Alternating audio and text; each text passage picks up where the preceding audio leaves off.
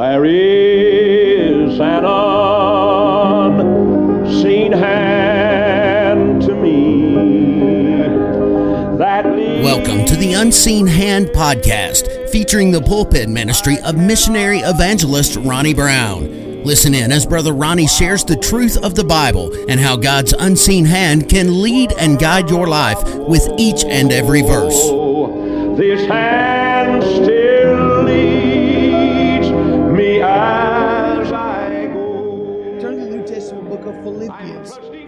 Chapter number four. We've been doing a series for many, many weeks now about the but gods of the Bible, where God interrupts. And uh, thankful for what He's taught us and how many times He can come into our lives and change things, radically reverse things in our lives. And so we're going to look at, at this one today, and this will be the next to the last one. And I, I can assure you, I haven't covered every but God in the Bible. There are some others, and a lot of the same themes crisscross over the top of, of some of the uh, of some of the same passages. And so, but I picked out several ones for emphasis. And this is the next to the last one. Philippians chapter 4, verse 19. Very familiar. Let's all stand. We'll read it. Let's read it together. Philippians 4:19. You probably heard it quoted before, and it's a good verse to hide in your heart. Philippians 4 and verse 19. But my God shall supply all your need according to his riches in glory by Christ Jesus. You can be seated, but God shall supply all your need. I'm calling this God obviously interrupts our need. God interrupts our need. Let's go to the Lord in prayer. Dear Heavenly Father, God, we thank you for your presence. Now, no doubt, Father, your presence goes with us uh, when we go home, when we lay down, when we rise up, when we go to the workplace, when we take the kids to school, everywhere your presence follows with us. God, there's no doubt. But God, we can qualify that statement by saying there are times when your manifest presence seems to be nearer and, and than other times. And Father, we thank you for those times that we can come into your presence and you speak and touch our hearts and you can mend our wounds and quench our thirst, Father. God, we just praise you for those times in your presence. Now, Father, I, pray that your presence would be no less uh, than in the music and in the preaching. Father, we pray that you would manifest your presence in what's being said today. That you would meet the needs of a needy people, Father. Doubtless, none of us in here, as we've come in today, are self-sufficient. We all bring a baggage, a bag full of our needs and our uh, desires and our urgencies, Father. God, we pray that you'd show us from this scripture how you meet those needs, how we can cling to your word and trust you that you will meet our needs. We ask this in Jesus' precious name. Amen and amen. The great evangelist D.L. Moody once referred to Philippians 4.19 as God's check. He, he described it this way. He said, My God is the name of the firm printed on the check. Shall supply is the promise to pay. All your need is the amount to be paid. According to his riches is the resources in the account against which the check is drawn. In glory is the address of the bank. And by Christ Jesus is the signature which appears on the bottom of the check. You know, you may have never thought of this verse as a check, but this portion of God's Word is a promise that every one of us, every child of God can take, so to speak, to the bank. It is a promise that we can claim. And, and, for a few moments, I'd like to draw out four applicable facts in this verse and apply them to our lives. There are four facts I want you to see from this verse that you can put in your pocket and take with you to help you to cling to the promise of God's interruption of our need. The first thing I want you to see is the share of God's supply. This is a verse that I've, I've heard quoted all my life. I, I, one of the most famous times, anytime I read this verse, I think of Ed Ballou. Ed Ballou, several messages that I have, he's preached out of this and preached about how God can supply our need. It's not only used, but sometimes it's abused. You see, the reason is that many neglect the context of our statement and, and, and, uh, and overestimate their share or their stake in this verse. A lot of people have claimed this verse, but there's a share. There's a stake that we have to get from the context of this verse. First of all, I want you to see a claim on conversion. Paul is not speaking to the world as a whole. Doubtless to say there are many in this world who have the basic essentials in life, the needs that they uh, have in life that are neglected that are that do go uh, unmet. There are many in this world uh, as a whole that don't have their needs met. He is writing to the church of the living God, a collection of individuals who have placed their faith and trust in the death, burial, and resurrection of the Lord Jesus Christ. Chapter 1 verse 5 speaks of the fellowship of the gospel. The fellowship, the commonality, Fellowship's just not two fellows in a ship, as I've been called, heard it called before, but it is that which we have in common, that which draws us together. Paul said in verse, in chapter 1 verse 5, that that's what's brought this collective group of Philippians together, the gospel, the good news of the Lord Jesus Christ. He goes on to say in chapter 1 verse 11, he began to talk about their fruit of righteousness. You know, we shouldn't be too judgmental and we shouldn't hop on our horse and judge a lot of people, but we are called to be fruit inspectors. What is it? Uh, I believe Hebrews says you don't get grapes of thorns. Jesus said, you shall know them by their fruits. So we are fruit inspectors. And Paul claim, and they have a claim, uh, and they, and Paul claims that they have brought forth fruit of righteousness. He's seen the fruit of their salvation. Their conversion is genuine. It's bona fide. He said they have laid claim on a conversion. Paul claimed him as, uh, Paul claimed him as my God. In our verse, he said, but my God shall supply all your needs. By virtue of the, of a, of the new birth, we can claim that God is our God. You see, that's the first step. If you're going to take this check and take it to the bank, make sure it's got your name on it. you can't take a check to the bank that ain't got your name on it. You see, the truth be known is that in order for us to cash in this check, in order for us to claim on this promissory note is the fact that we are got to be, we've got to be able to claim God as our God. Can you claim Him as such? Without that claim, this check is null and void. If you can't claim Jesus Christ as your Savior, if you can't claim it based upon your profession of faith and the fruit that has been born out of your life un, uh, uh, unto salvation, then we have no claim on this verse. You see, there's a claim of conversion. You have no share if you can't claim conversion. Secondly, there's not only a claim on conversion, there is a course of cooperation. A course of cooperation. Now you remember something when it comes to the Bible, Context is king. Context is king.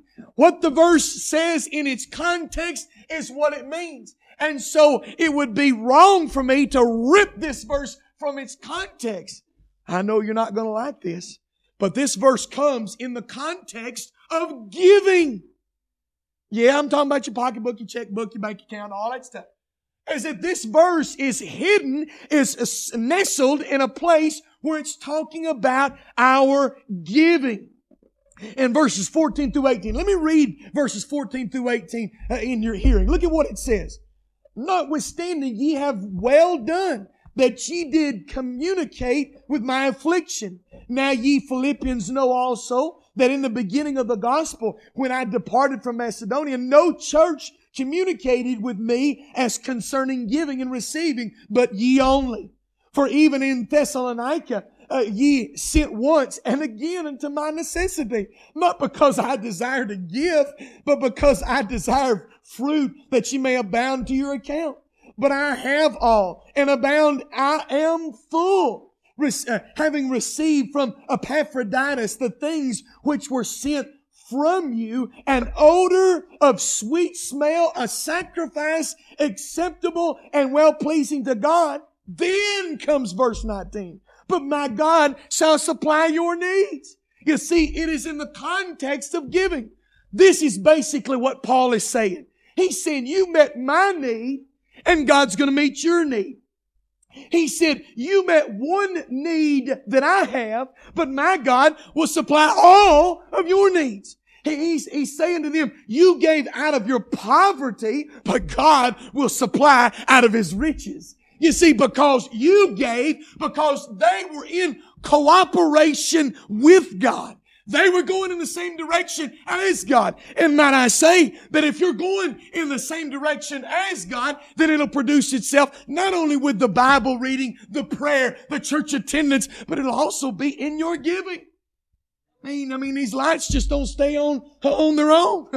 I mean, bills have to be paid. Uh, paid. The uh, the propagation of the ministry has to go on. And Paul said, "You did this not because I asked you to, not because I desire to give, but I desired that fruit could come from what you gave." You see, there's a cooperation that we see here. You see, there was not only a conversion, but a cooperation of obedience. We can only claim God's supply when we're in submission to His commands. That's the context. I hate to bust your bubble. But, but, but if you have needs and you haven't fallen in line in cooperation, then your need is not necessarily a point for God's glory. Your need may very well be the chastisement of the Lord. Sorry to say, but if we're not in cooperation with Him, and that's why it's so important is on the front end of the problem, before the trial ever gets here, you fall into obedience.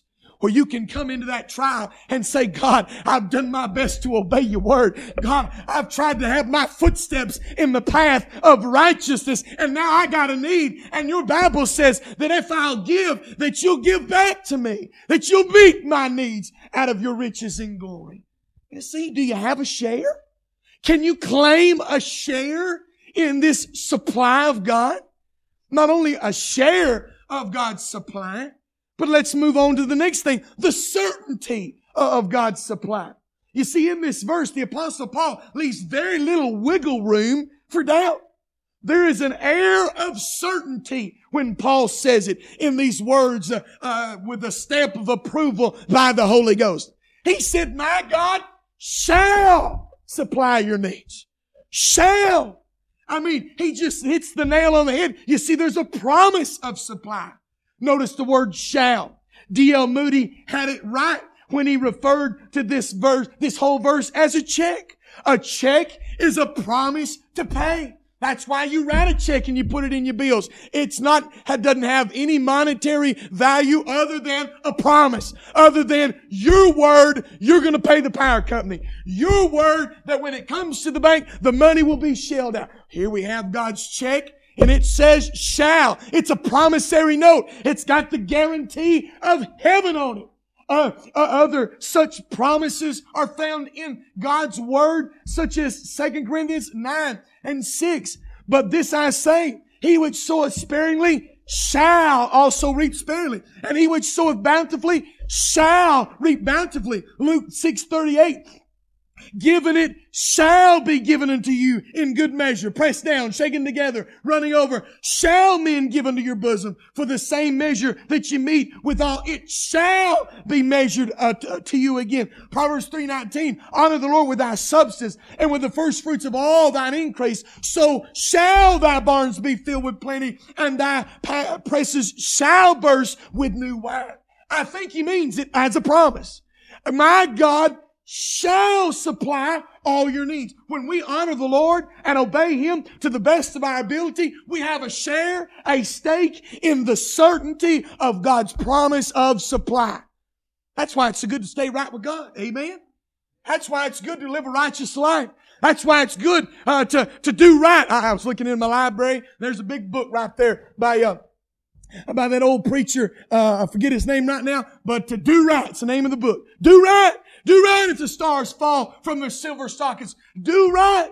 Uh, old Bob Jones Sr. That's who said that. And it's still true. That's why it's so important to do right. Because when it comes to your needs, when it comes to the problem, you can lift your head and say, God, I've tried to follow you. I've tried to do what you said. Now I have this need. I call in the check. I call in uh, the amount that I need for my needs. You see, it's the certainty of God's supply. It's a promise of supply and then also a providence of supply. But my God shall supply. This is a providential supply. This is a resource that, li- that, uh, that, that lies outside of ourselves. A divine supply. Look back at verse 18. Notice in verse 18 that Paul said, but I have all and abound. Notice what he said. I am full. Paul said the gift that you sent by Epaphras, uh, or uh, Epaphroditus was such an amount that I'm full. I've got everything I need. I, I'm, I'm boiling over. My cup runneth over, Paul's saying right there. That same word translated, I am full, is the same word in 19 translated supply. Not a mealy mouth supply, but a great supply, a sufficient supply. You see, they met Paul's need to overflowing. Therefore, God will meet their need with no, in no less fashion. Like what Hudson Taylor said, the great missionary to China. He said, when God's work is done God's way for God's glory, it will not lack in God's supply. And listen, if you're living your life in God's way for God's glory, uh, and, and, then you will not lack in God's supply in order to propagate what you're doing for God. I mean, listen, we don't have a whole lot of us here. And we've, we've been through some tight times. I tell you, ask Brother Bill, God supplied our needs month after month after month after month after month. God has kept us going. God has met our, our, needs time and time again in this place. I can share family testimony after testimony after testimony how that God has sent money from outside, uh, out of places I had no idea would come. And God's met our needs. God's met our needs through groceries. God's met our needs through other, other means of, of, of support. You see, when we, we, we see here that we have a certainty of God's supply, He shall supply that which was beyond us, that which is outside of us. He'll give it to the fullest extent.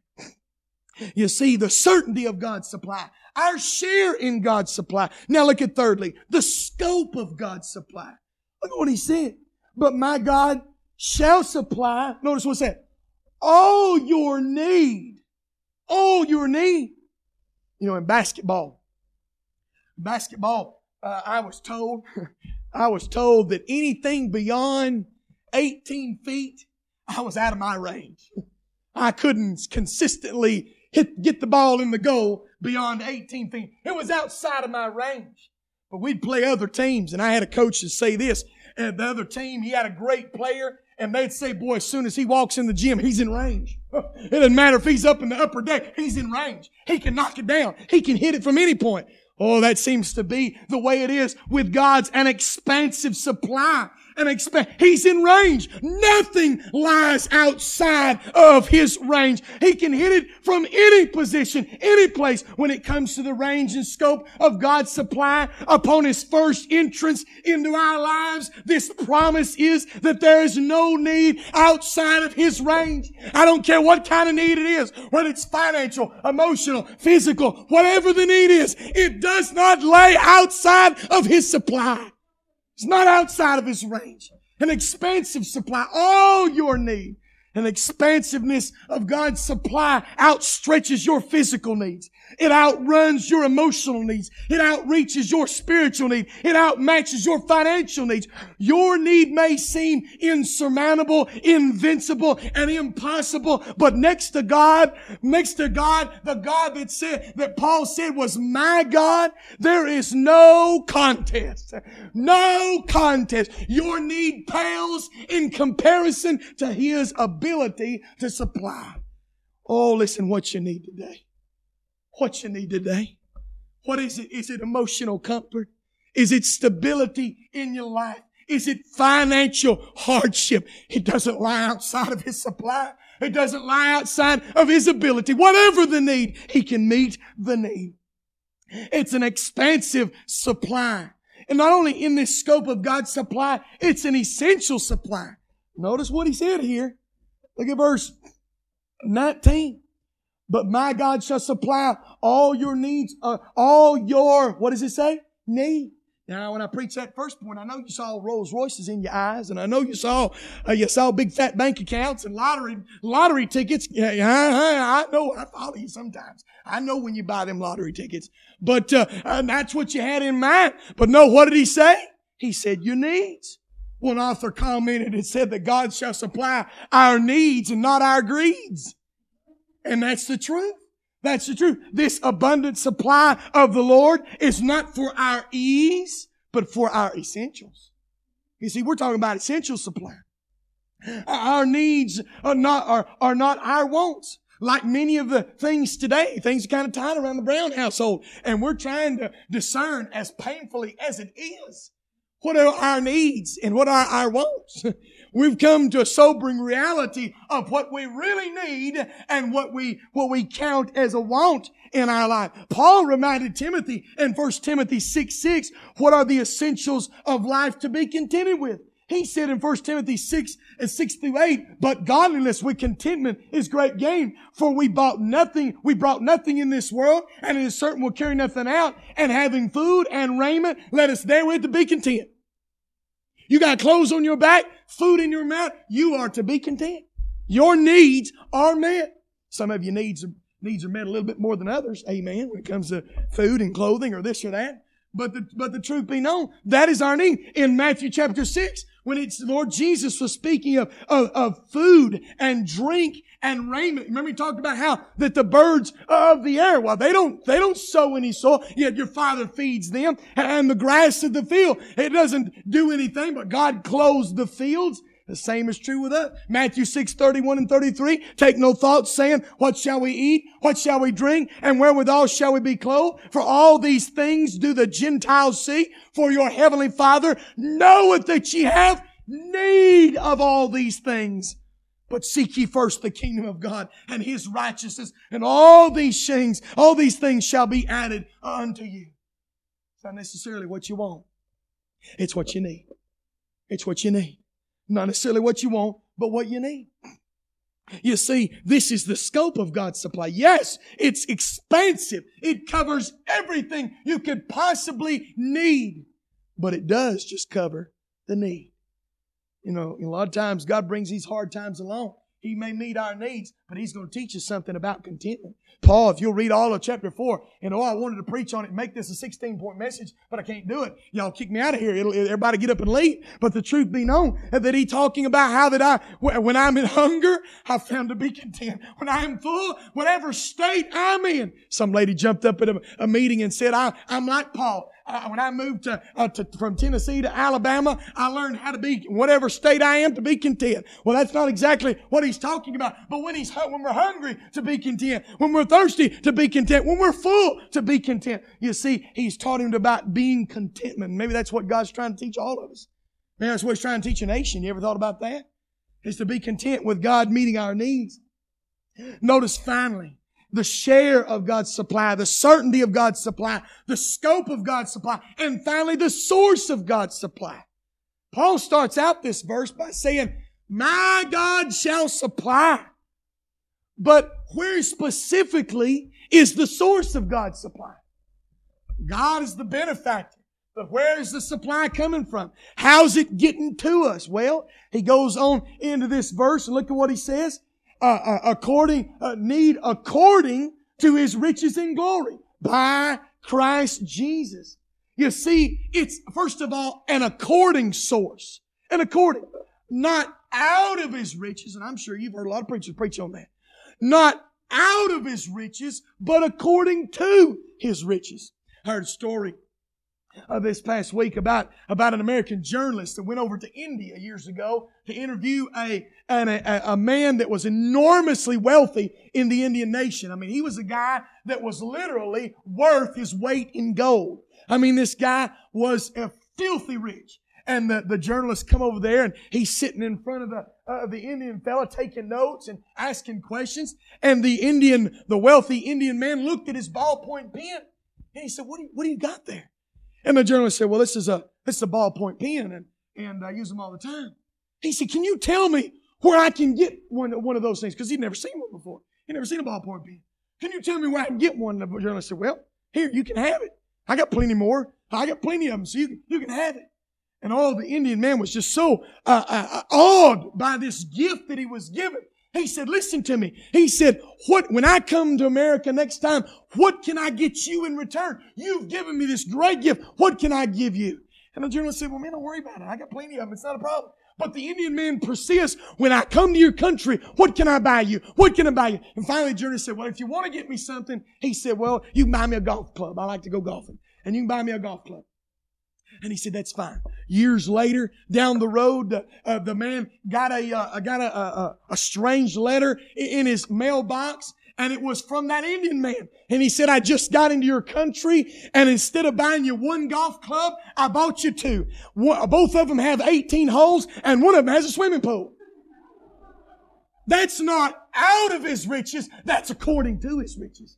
Oh, listen, when it comes to God's supply, when it comes to what God gives us, it's not the mealy mouth out of His, uh, out of His riches. It's according to His riches. Oh, listen, what God gives us is magnanimous. It's more than we could ever possibly deserve and imagine. You think about the peace that you have in your heart by knowing Jesus Christ. This world spends decades trying to find what God graciously gave you according to His riches and glory.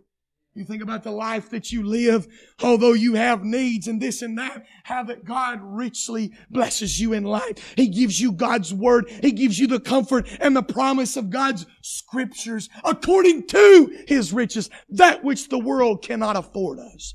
You see, it's it, this, this source of God's supply, it's an according source. But not only according source, it's an abounding source. He said, not only according, but according to his riches in glory. According to his riches in glory.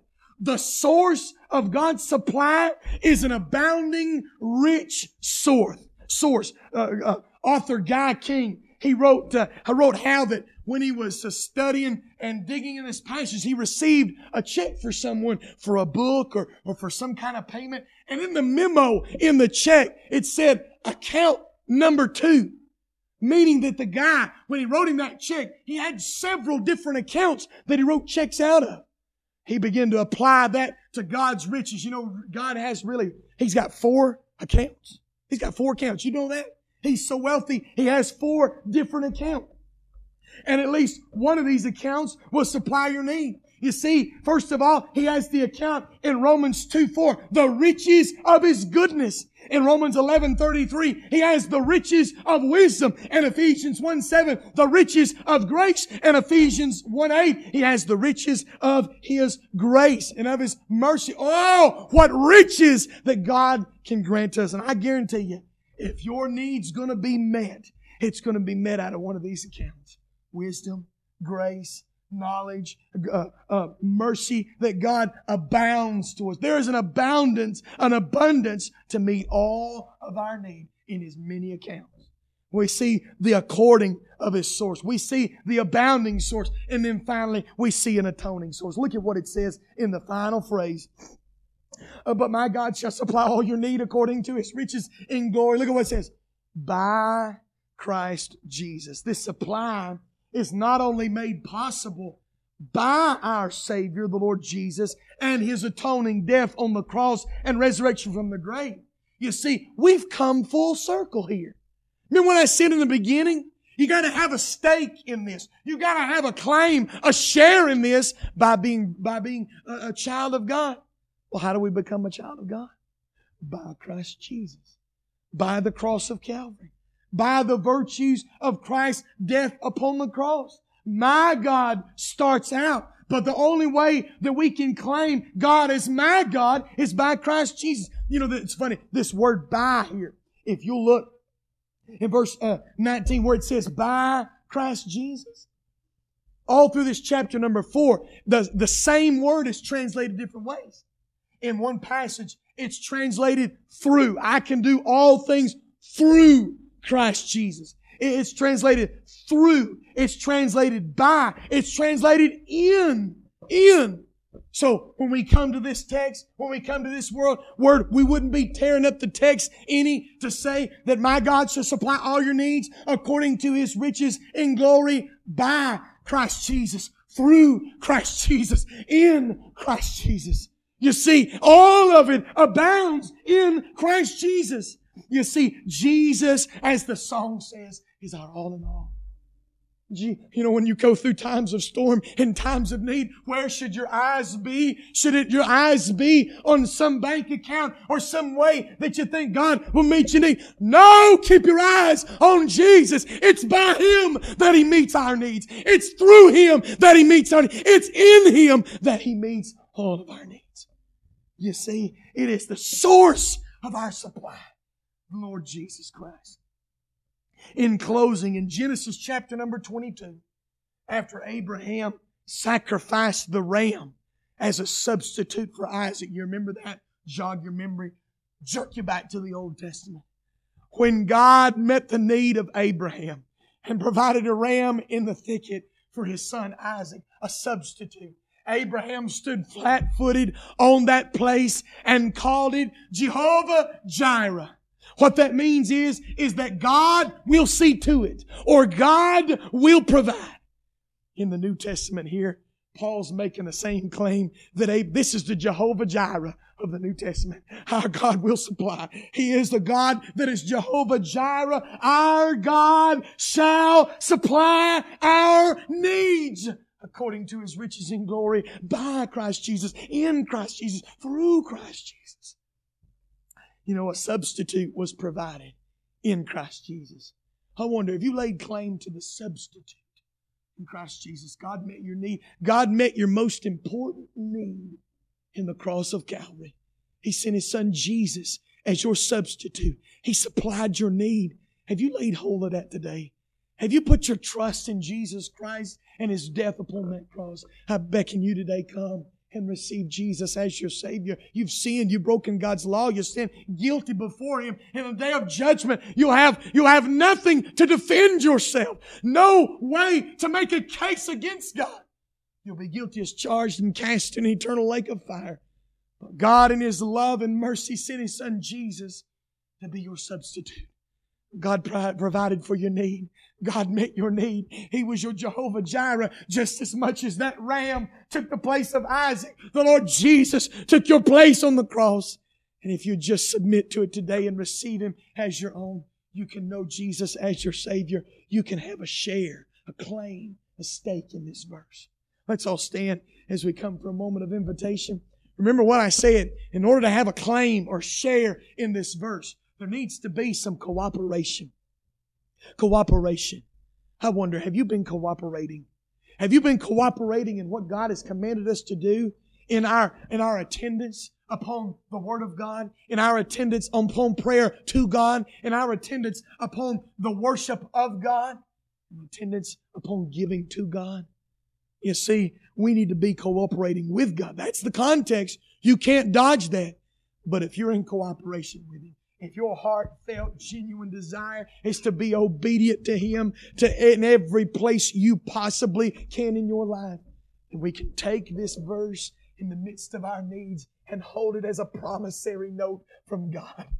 We can go into any trial holding the, the signed check uh, of God's promise in our wallet when we go into our trials, when we meet our devastations, when we have our conflicts in our lives.